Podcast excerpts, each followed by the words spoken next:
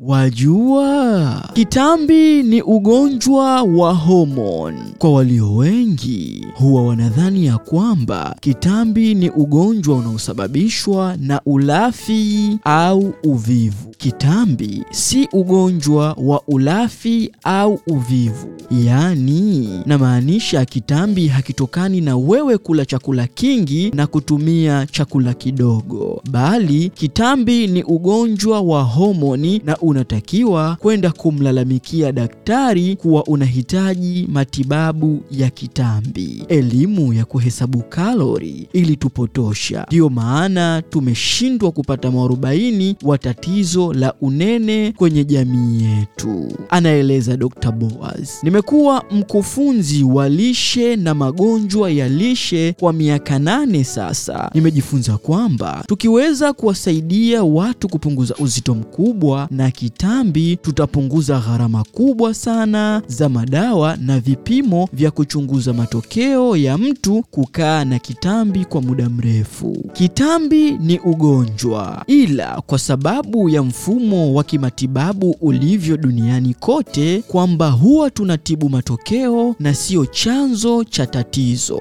Ndiyo maana kitambi kinatazamwa kama sio ugonjwa. Kitambi ni ugonjwa na chanzo cha magonjwa yote unayoyafahamu yaliyokuwa sugu na yanayomfanya mtu awe tegemezi wa dawa kila kukicha. Kama ni hivyo, kwa nini tiba ya kitambi imekuwa kitendawili? Kwa sababu ukitibu kitambi hutakuwa unaenda kutafuta tiba kila siku huko hospitalini, hivyo ukweli unapindishwa. Ukweli ni kwamba kitambi ni ugonjwa wa homoni na kuna uhusiano mkubwa kati ya aina ya chakula unachokula na mwitikio wa homoni zinazoratibu kutumia chakula. Hivyo chakula unachokula hakibebi tu virutubisho, bali kinabeba pia ujumbe ambao unaenda kutafsiriwa na seli zako za mwili. Binadamu tunatofautiana jinsi gani mwili huitika pale unapoweka chakula mwilini. Watu wawili mnaweza kula chakula kile kile, mwingine akanenepa,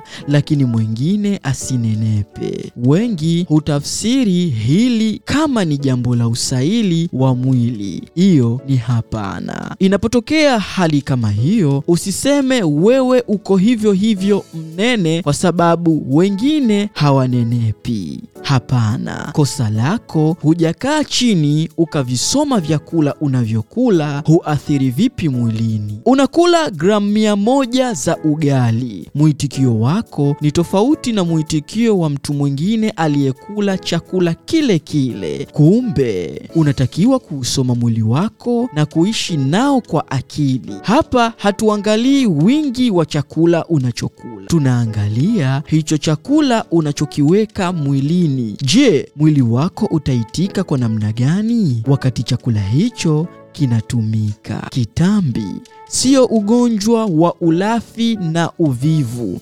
bali kitambi ni ugonjwa wa homoni. Kosa lako hujajua necha ya mwili wako ule nini. Kitambi kinapokithiri huleta njaa kali na uzembe wa kazi. Sisi ni Nsambo Healthcare, tunatibu mzizi wa tatizo. Hii ni tofauti na wengine, yaani tutakutibu homoni zinazoleta kitambi. Nichukue fursa hii kuwakaribisha sana katika programu yetu ya kupunguza kitambi na uzito mkubwa ya NHC Weight Loss Bootcamp awamu ya pili. Usaili bado unaendelea. Kujiunga, tuma SMS WhatsApp uzito mkubwa 2023 kwenda namba 0767 030 160. Utatumiwa masomo yetu mbalimbali, jinsi gani unaweza kupunguza uzito mkubwa, kisha fuata maelekezo. Mimi naitwa Dilunga na mwandaaji wa makala hii ni Dr. Boaz Mkum. Tumbo. Nina imani umejifunza vya kutosha katika somo letu la leo. Ili ujifunze zaidi kuhusu tiba za magonjwa mbalimbali ya lishe kama kitambi na uzito mkubwa, kisukari, presha, mvurugiko wa homoni na ugumba, shinikizo la juu la damu na kadhalika, endelea kutufuatilia kupitia kurasa zetu za mitandao ya kijamii. Website yetu ni www.nsamboshop.co.tz.